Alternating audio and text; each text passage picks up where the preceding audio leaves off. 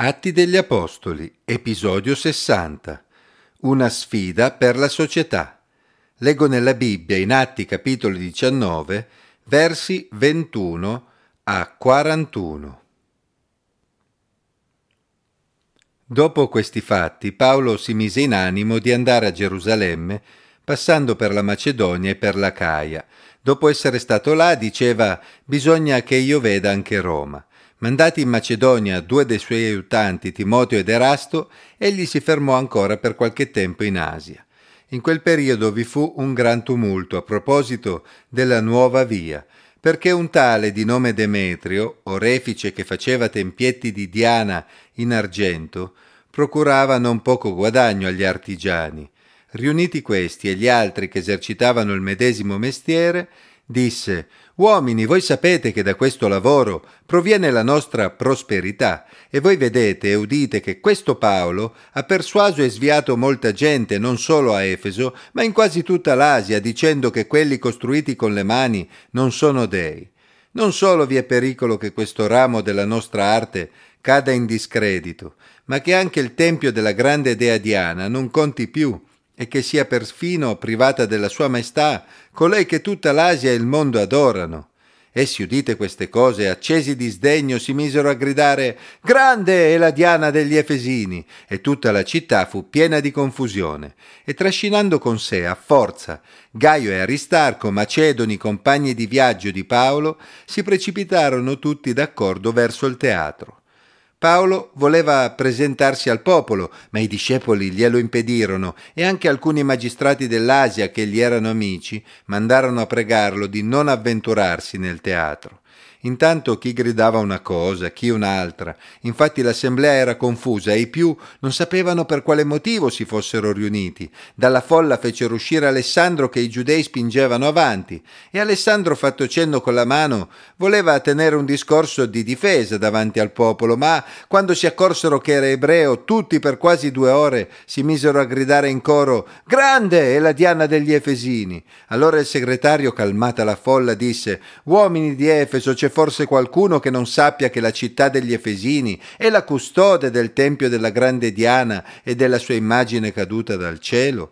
Queste cose sono incontestabili, perciò dovete calmarvi e non fare nulla in modo precipitoso. Voi infatti avete condotto qua questi uomini, i quali non sono né sacrileghi né bestemmiatori della nostra dea. Se dunque Demetrio e gli artigiani che sono con lui hanno qualcosa contro qualcuno, ci sono i tribunali e ci sono i proconsoli, si facciano citare gli uni e gli altri. Se poi volete ottenere qualcos'altro, la questione si risolverà in un'assemblea regolare. Infatti corriamo il rischio di essere accusati di sedizione per la riunione di oggi, non essendovi ragione alcuna con la quale poter giustificare questo tumulto. E detto questo, sciolse l'assemblea. Immaginiamo di essere circondati da migliaia e migliaia di persone che alzano la voce e gridano contro di noi. Come ci sentiremmo? Credo che il solo pensiero basti a terrorizzarci. Quel giorno ad Efeso Gaio e Aristarco, macedoni, compagni di viaggio di Paolo, fecero questa terribile esperienza. Furono trascinati nel teatro di Efeso, che era enorme, poteva contenere fino a circa 24.000 persone, paragonabile quindi ad uno stadio di calcio dei nostri tempi. Dovettero sopportare una folla inferocita che urlava Grande è la Diana degli Efesini.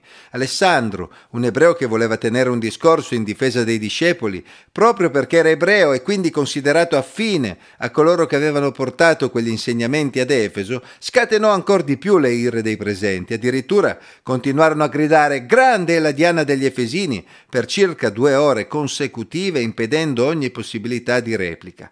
La confusione era tale che molti non sapevano neanche perché si erano recati nel teatro, ma avevano seguito la folla e si erano uniti al coro. Paolo aveva già annunciato la sua intenzione di andare a Gerusalemme, passando per la Macedonia e per la Caia, manifestando anche la sua ambizione di arrivare fino a Roma. Aveva già mandato Timoteo ed Erasto in avanscoperta in Macedonia e al più presto sarebbe partito anche lui. Tuttavia, quando scoppiò il tumulto, egli voleva manifestarsi al popolo e cogliere l'occasione di parlare del Vangelo, come aveva già fatto durante quei due anni. Avere davanti un uditorio così vasto dovette sembrare a Paolo un'occasione da non perdere. E questo la dice lunga sullo zelo che animava Paolo.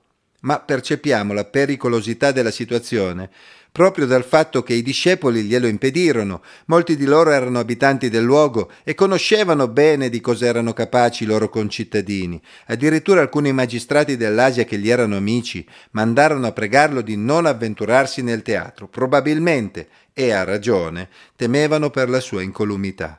Come mai un tumulto di queste proporzioni? Cosa aveva acceso la folla in questo modo?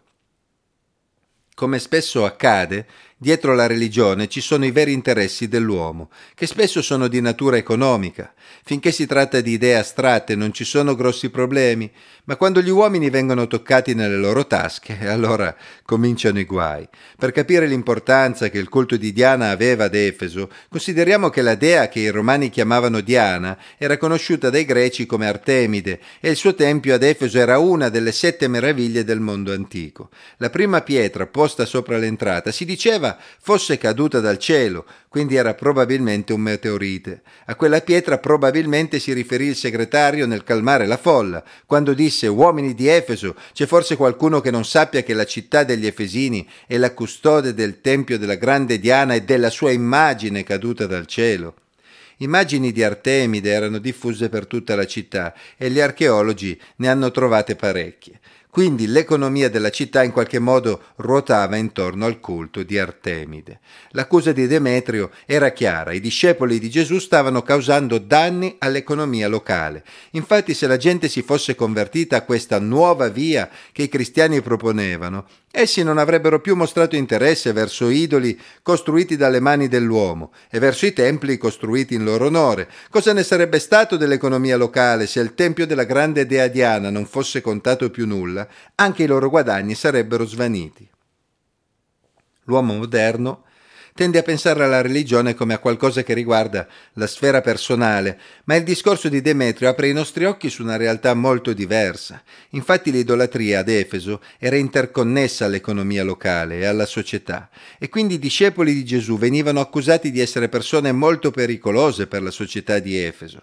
Il messaggio del Vangelo non era solo un messaggio che proponeva alle persone di adorare un Dio diverso, ma era un messaggio che trasformava le vite delle persone e aveva una diretta influenza sul funzionamento della società.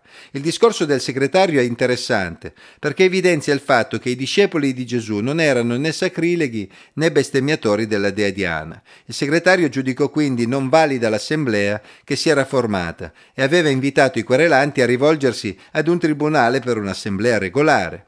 La strategia missionaria dei discepoli di Gesù evidentemente non prevedeva di andare in giro per la città a parlare male della dea Diana, anche perché questo avrebbe solo acceso d'ira agli abitanti di Efeso. L'effetto denunciato da Demetrio era piuttosto un effetto collaterale del messaggio positivo del Vangelo. Erano i cambiamenti prodotti dal Vangelo negli individui ad avere un effetto sull'economia che era basata sugli idoli. Questo ci insegna molto sul modo in cui come discepoli di Gesù dovremmo influire sulla società con il messaggio del Vangelo.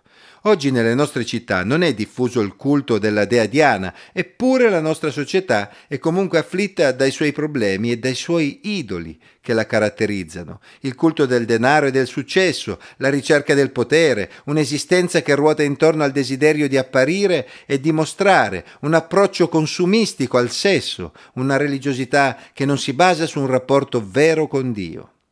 Queste ed altre cose caratterizzano la nostra società e il messaggio del Vangelo ha la potenza per trasformare le vite di singoli individui in modo che si abbiano effetti positivi sulla società.